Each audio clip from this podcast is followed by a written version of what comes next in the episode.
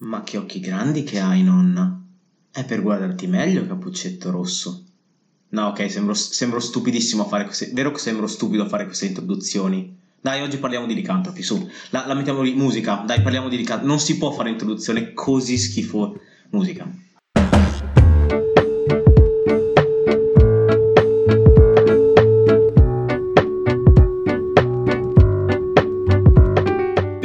Bentornati a tutti su Neon Light Storie e Mitologie, viste sotto una luce diversa. Io sono Sam, non so fare le introduzioni, ma oggi, come promesso, vi parlo di licantropi. Dopo aver visto appunto il librido uomo-cane di Dogman, che non era un librido uomo-cane ma un bel film, e dopo aver visto la cosa più simile a un licantropo o un orsantropo che ci esista nella storia dell'umanità, parliamo di veri e propri licantropi. Cosa sono, perché esistono e perché li abbiamo creati? Andiamo a rispondere a queste domande proprio oggi.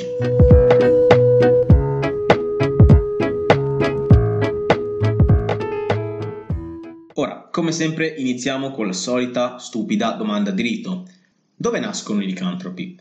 Beh, il licantropo è un animale, o il lupo mannaro, è un animale proprio del folklore europeo. Il motivo in realtà è facile da capire, il lupo è principalmente originario dell'Europa, del continente europeo. Certo esiste anche in Asia, in Asia ci sono delle forme diverse di eh, lupo mannaro, ma eh, la leggenda vera e propria del lupo mannaro nasce in Europa. Ora, probabilmente dovrei rifare il discorso che ho fatto nella scorsa puntata riguardo il perché eh, un ibrido uomo-lupo può nascere in Europa in realtà appunto nasce dai norreni, ma il discorso è un pochino diverso perché qui non parliamo soltanto di guerrieri lupo, come ho parlato nella scorsa puntata, tramite i berserker, ma parliamo anche di una sorta di condizionamento diverso, perché qui non abbiamo soltanto un'esaltazione del lupo, ma al contrario abbiamo una creazione popolare di leggende sul lupo mannaro, sul licantropo, e eh, quella che poi diventerà, lo vedremo, una vera e propria paura.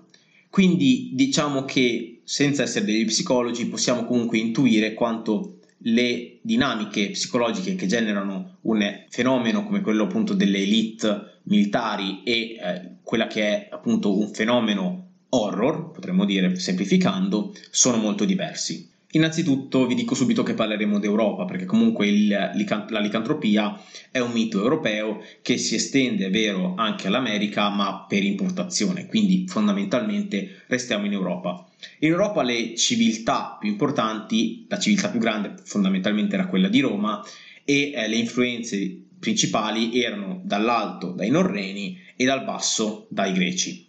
ma diciamo come credenza popolare possiamo dire che c'è una sorta di consapevolezza del fatto che la, il mito del licantropo sia posteriore ai romani, sia medievale. E questa cosa è vera. Infatti, come dicevo nell'episodio precedente, la mitologia greca e la mitologia romana sono meno eh, spaventate dalla natura e meno spaventate anche da quelli che sono appunto gli interpreti della natura, le foreste, i lupi, gli animali in generale, gli spiriti in alcuni casi, sono qualcosa che raramente troviamo come avversari eh, veri e propri nei miti greci, ma molto spesso semplicemente come creature da uccidere per far figo l'eroe. Non sono dei veri avversari, gli avversari sono quelli che si trovano sul campo di battaglia. Questo appunto per il solito discorso che l'uomo domina la natura nella cultura greco-romana e come tale non, non, non considera la natura come un proprio avversario, come invece in realtà fanno i norreni, come abbiamo visto nell'episodio precedente. Gli unici episodi importanti, diciamo, che vedono nel mondo antico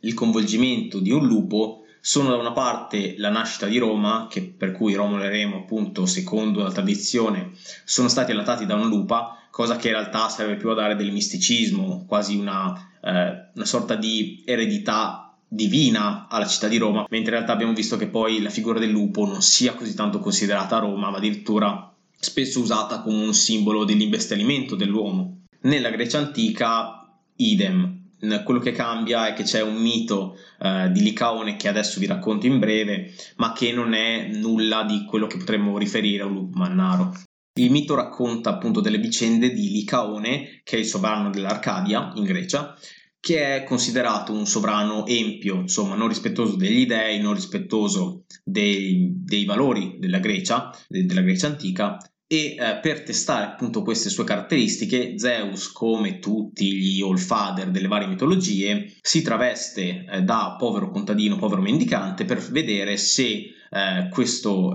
Licaone gli darà accoglienza, come succede in tutte le mitologie, perché c'è la xenia nei greci che è fondamentale, ma anche nella mitologia norrena c'è la stessa identica cosa. Ad ogni modo, Licaone accoglie Zeus e, dato che è una persona molto ragionevole, gli dà da mangiare della carne umana. Secondo alcune versioni del mito questa carne umana deriverebbe da un prigioniero, secondo altre versioni addirittura deriverebbe dal nipote stesso di Licaone. Zeus ovviamente vedendo e capendo subito perché è un dio che ha davanti della carne umana, inorridisce e condanna eh, a, eh, Licaone a diventare un lupo. Questa potremmo dire che è una sorta di metamorfosi in lupo, ma non è un vero e proprio evento di licantropia, è più che altro una condanna a essere un lupo com- come appunto è l'imbestialimento simbolico che i romani facevano nella pena del sacco. Quindi non è un vero e proprio episodio di licantropia. Ripeto, nella Grecia classica e nella Roma classica di licantropia non ne troviamo, se non appunto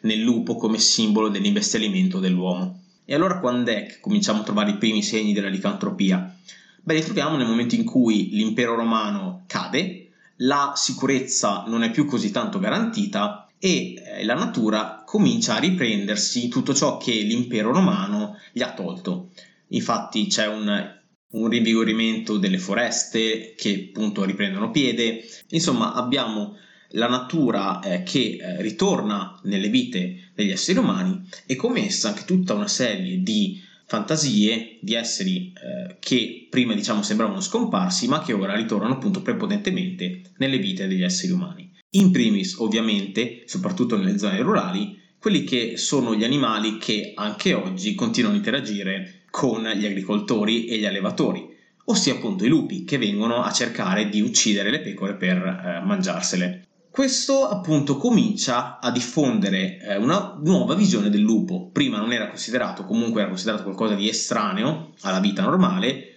poi comincia a diventare pian piano una realtà sempre più presente. A questa realtà del lupo, della natura che si riappropria dei propri eh, territori sottrattigli, abbiamo anche una realtà urbana che comincia a diventare sempre più importante. Questo perché per il semplice fatto che eh, prima con i romani c'era una protezione sostanzialmente garantita a buona parte dei cittadini dell'impero, dopo la caduta dell'impero romano la sicurezza comincia a scantinare, come diremmo noi, cioè comincia a esserci molta meno sicurezza, molto meno controllo. Ed è proprio per questo che molte persone si rifugiano nelle città, ingrandendo le stesse città, proprio per cercare eh, protezione. Mi sono accorto che scantinare un verbo del dialetto mantovano non una parola italiana significa diminuire la tensione con cui si fa qualcosa. Scusatemi, sono troppo imbottito di torte e di zucca per ragionare bene. E questa urbanizzazione porta all'inizio di quello che sarà un'evoluzione della paura vera e propria,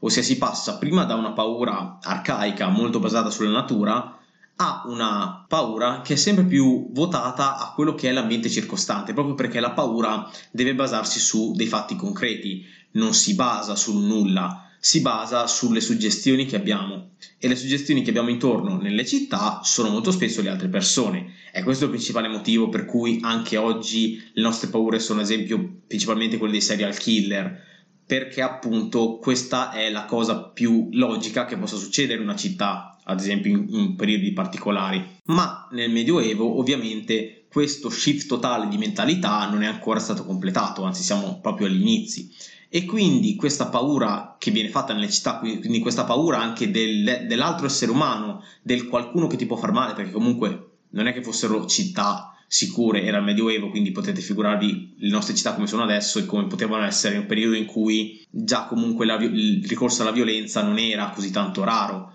soprattutto ancora meno raro di quanto lo sia adesso. Insomma, si comincia anche a avere paura di quello che circonda e in questo caso appunto degli altri esseri umani ma proprio perché lo shift di mentalità che ci porta ad avere paura dei comportamenti sbagliati degli altri esseri umani non, non, è ancora stato effettuato, si comincia a credere, anche per ovviamente il solito carissimo cristianesimo che ci porta ovviamente una visione bilaterale stretta del bene e del male, che le persone malvagie siano accorpate a tutto quel resto che è il malvagio, quindi tutta una serie di cose, il demonio, i lupi, le cose cattive, la natura cattiva, gli spiriti maligni, tutta quella serie di valori considerati negativi dal cristianesimo che vengono accorpati alle persone malvagie, proprio perché il male è un'entità monolitica per il cristianesimo e per l'influsso che il cristianesimo dà. Ed è proprio per questo che alle persone cattive, eh, le persone malvagie, soprattutto quando parliamo di crimini particolarmente efferati,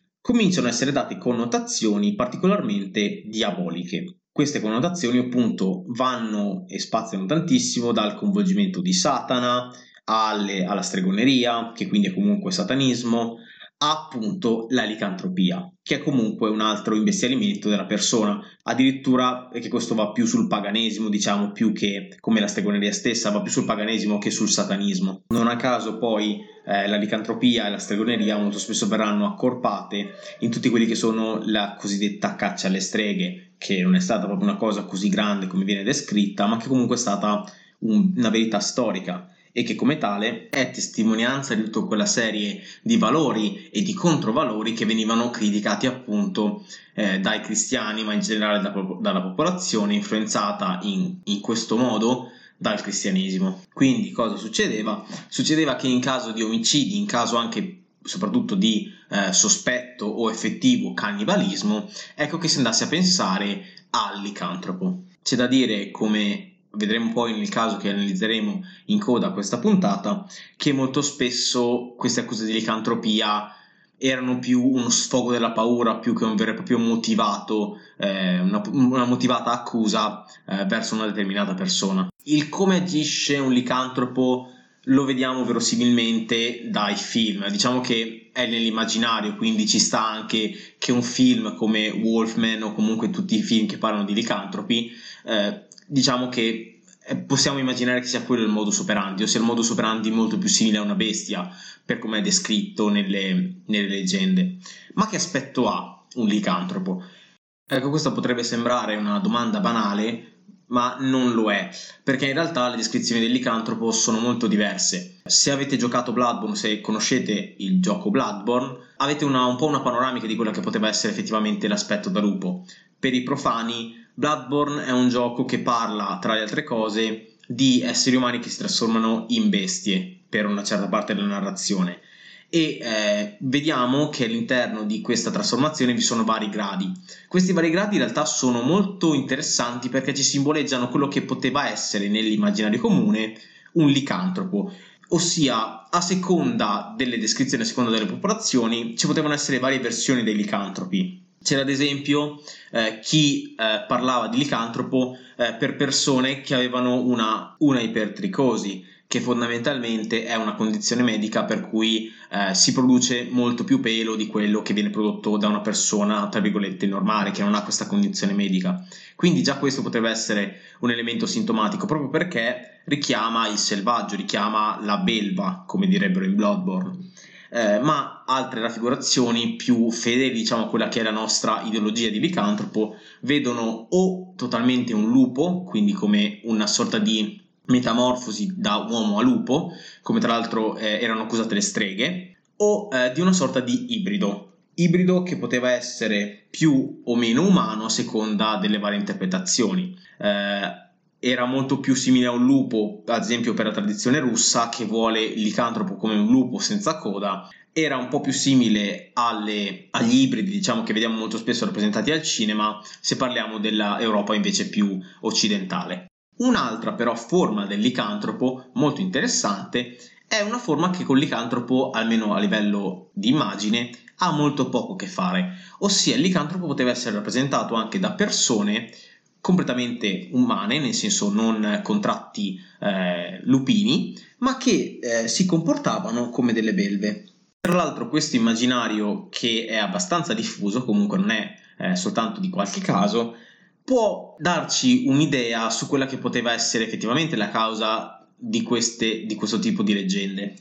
Prima però di dare una sorta di razionalizzazione al fenomeno, guardiamo un attimo quello, rimaniamo nelle leggende e parliamo di quelli che sono i modi per cui si diventava licantropi. Ci sono infatti un sacco di miti diversi, si parla di eh, pellicce di lupo che venivano indossate ad esempio dalle streghe e che, che, venivano utilizzate appunto per diventare dei lupi o in certi casi delle cinture eh, utilizzate appunto per la trasformazione. In certi casi, anche se il mito è un po' più recente, si parla di un morso che trasmette la licantropia. In Italia, in Francia e in Germania c'è un mito, tra l'altro, eh, per la quale se una donna eh, rimane fuori casa a dormire fuori casa in una notte di luna piena nei giorni di mercoledì o venerdì, giorni che sono ovviamente importanti per il cristianesimo e di sofferenza particolare per il cristianesimo,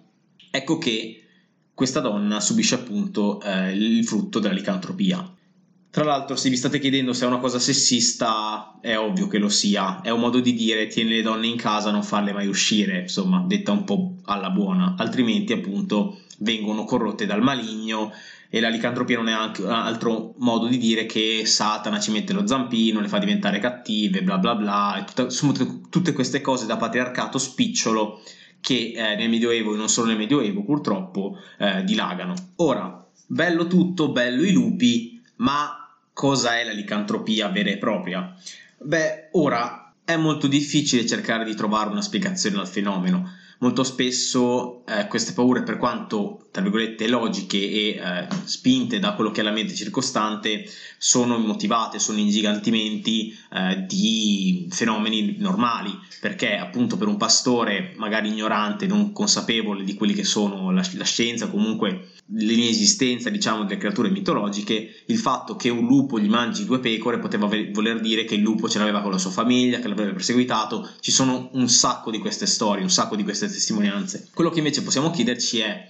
ma cos'è che effettivamente poteva portare a pensare al lupo mannaro, ossia al fatto che un uomo potesse trasformarsi in un lupo, oltre al fatto appunto del coinvolgimento del, dell'effetto maligno, diciamo, di tutta quella serie di valori che abbiamo detto prima. Beh, possiamo dire che comunque di sindromi e di malattie che effettivamente rendono un essere, un essere umano più simile a una belva, beh, queste esistono non a caso si parla di licantropia come effettivamente un disturbo vero e proprio. Ovvio, ov- probabilmente anche un'altra serie di, eh, di, malattie che già abbiamo citato in realtà l'altra volta per, parlando di berserker, come ad esempio l'epilessia o altri stati comunque di alterazione che potevano far pensare appunto a una violenza tale da paragonare l'uomo alla bestia. Ma esiste anche la licantropia vera e propria, L'elicantropia vera e propria è una sorta di sindrome che si manifesta un delirio zooantropico. Cosa significa questo? Che eh, l'essere umano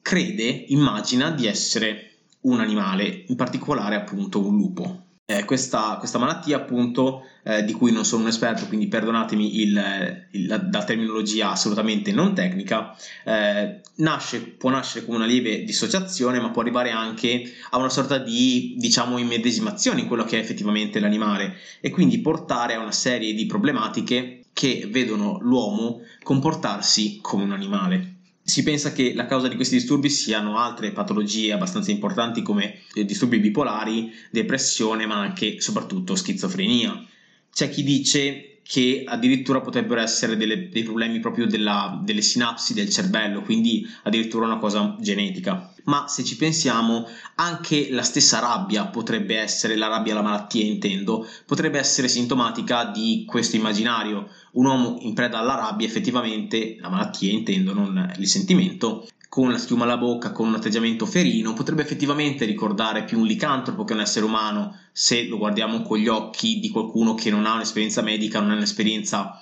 eh, di questo tipo di malattia. Quindi ecco, tutta questa serie di valori, ovviamente coordinato con l'ignoranza del tempo, il misticismo, l'idea che comunque eh, il cristianesimo di una malvagità che si incarna in varie forme, tra cui anche quelle del lupo, portano alla nascita del mito del licantropo. Ora, se state pensando che questi episodi di licantropia siano lontani dal nostro immaginario, beh, devo darvi una brutta notizia, perché effettivamente sono successi due casi non troppo distanti da noi e in un tempo che non arriva ad andare indietro di un secolo. Infatti abbiamo due casi abbastanza recenti eh, che vanno sotto il nome uno del lupo di Villa Borghese e il secondo della lupa di Posillipo.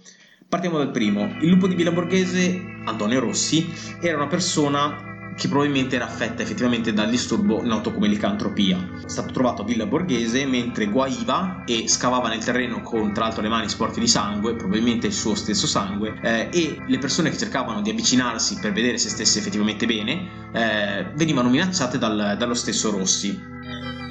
Da cosa può essere originato questo suo disturbo? Si pensa che eh, sia stato a causa di un morso di un cane che eh, lo aveva portato poi a essere curato per idrofobia, ma tale cura per idrofobia effettivamente non è mai stata completata e quindi si suppone che potesse essere stata quella la causa eh, della sua licantropia. Rossi sosteneva in manicomio dove poi fu portato che eh, tali disturbi siano stati ca- a causa di un continuo inalamento dei vapori della benzina eh, in tempo di guerra. Ecco, quindi non sappiamo esattamente quale sia la causa, abbiamo queste due possibili spiegazioni che ovviamente non sono esaustive, possiamo insomma accontentarci di questo, tanto tante indagini non furono fatte anche perché era il 49 e non c'era molto tempo, c'era comunque i rimasugli dello stato di guerra, quindi insomma c'era altro da cui pensare. Sempre nello stesso periodo eh, avviene la vicenda diciamo, della lupa di Posillipo, che era, eh, va sotto il nome di Yolanda Pascucci, che appunto è originaria di Posillipo, che eh, fondamentalmente subiva anch'essa di eh, licantropia.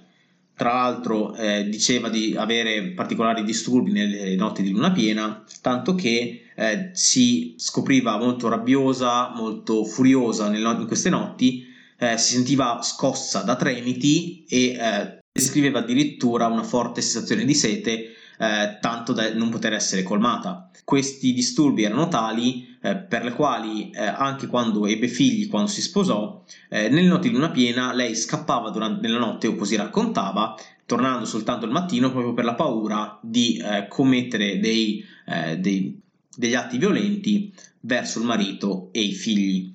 Venne poi ricoverata anch'essa in un ospedale, l'ospedale degli incurabili, ma eh, scappò il giorno dopo il suo ricovero e di, di lei non si furono più notizie, anche perché eh, ci furono i bombardamenti, così attestano le fonti, il giorno dopo e diciamo che le preoccupazioni in quel momento erano altre. Ad ogni modo, per quanto il licantropo ci sia eh, sempre sembrato come una figura molto mitologica, vediamo che effettivamente un po' per i condizionamenti probabilmente che abbiamo, un po' per delle malattie vere e testimoniate, effettivamente questa licantropia si avvicina molto di più alla realtà di quanto noi non pensiamo. Vi vado a chiudere l'episodio con una storia particolarmente cruenta che va sotto il nome del licantropo di Bedburg. La storia è quella di Peter Stapp, che era un agricoltore tedesco particolarmente benestante, che venne arrestato proprio per sospetta licantropia e eh, che venne malamente ucciso in un'esecuzione pubblica con la figlia e la vicina di casa. Egli confessò di aver praticato la magia nera fin dai 12 anni, disse di aver stretto un patto con il diavolo e questo era il motivo per cui sostenne di essersi arricchito e eh, si dichiarò colpevole dei eh, 16 omicidi di cui era indagato, 14 di bambini, tra cui uno del suo stesso figlio, e due di donne eh, incinte di, di cui appunto affermò di aver mangiato il cuore e i feti. Sì, sono cose orribili. Scusate se non vi ho avvertito. Ad ogni modo, eh, non si sa se queste fossero dichiarazioni spontanee o, come è probabile che sia, avvenute sotto tortura. La cosa probabile è che fossero effettivamente avvenute sotto tortura ma che la stampa dei tempi non, non desse troppa attenzione al fatto le dichiarazioni fossero elargite con o senza tortura. Magari se la cosa vi interessa particolarmente a livello di evoluzione legale ci possiamo fare un episodio sopra. Ad ogni modo, queste sono le dichiarazioni che sono state fatte e noi non possiamo dire con certezza se sono state fatte sotto tortura o meno.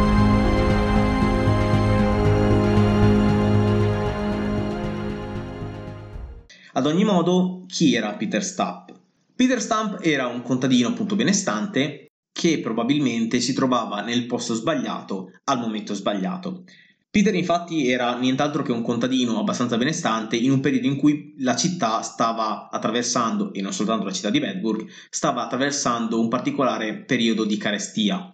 e diciamo il suo essere comunque ricco, il suo avere il suo raccolto abbastanza florido era un simbolo che per le persone voleva dire che quella persona stava probabilmente facendo qualcosa di sbagliato. Addirittura si arrivò quasi subito a dire che egli aveva fatto un patto col diavolo, era l'unico motivo per cui campo, i suoi campi non erano stati colpiti dalla carestia. Della stessa accusa, tra l'altro, venne accusata la, eh, la vicina di casa, venne bruciata anche, ovviamente uccisa e bruciata anche lei, con la figlia, tra l'altro, di Peter, che era accusata di avere una relazione incestuosa con il padre. Insomma, ci hanno messo dentro un po' di tutto, ecco, nella loro accusa.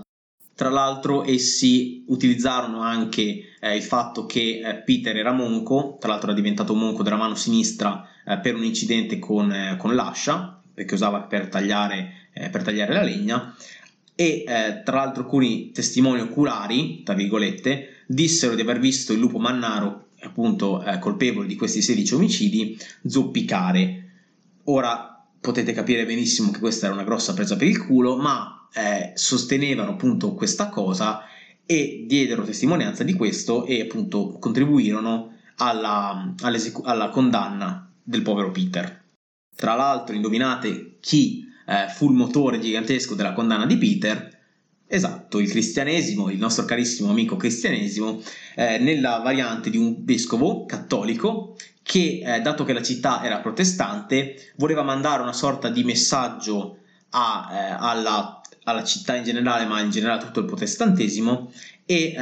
spinse diciamo, l'acceleratore sulla condanna, che fu terribile perché c'è stata, diciamo che furono uccisi con la tortura della ruota, che se volete prima o poi vi spiegherò, ma è brutale a dir poco. Ad ogni modo, vennero appunto spinte queste condanne proprio per dare un monito da parte di un, prete, di un vescovo scusate, cattolico verso i protestanti. Quindi insomma tutto si riduce sempre alla solita politica, alle solite guerre di religione. insomma è la religione che oltre a creare il licantropo poi lo utilizza anche come metodo per chiamare licantropi i suoi nemici. Vedete benissimo come molto spesso queste figure religiose si comportino molto di più da politici anche nella storia. Insomma, per quanto insomma, sia bello pensare che una figura di tale maestosità esista, il licantropo appunto,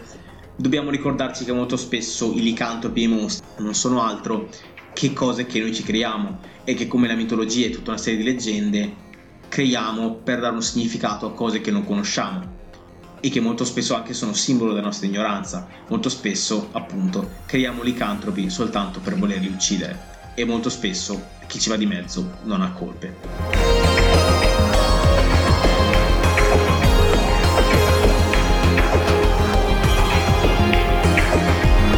Qui si conclude un nuovo episodio di Neolight, storie e mitologie viste sotto una luce diversa. Io sono Sam e oggi abbiamo parlato di licantropi, un animale, una creatura mitologica molto interessante, ma in realtà un po' bistrattata durante la storia. Io vi ringrazio per essere giunti fin qui, vi invito ovviamente a lasciare un commento se la vostra piattaforma ve lo permette, seguite il podcast, rimanete sintonizzati per un nuovo episodio e se proprio volete demonizzare qualcuno cercate di non mettere in mezzo i lupi perché sono a rischio di estinzione e è il caso che li lasciamo postare. Io vi saluto e vi ringrazio ancora, al prossimo episodio. Arrivederci.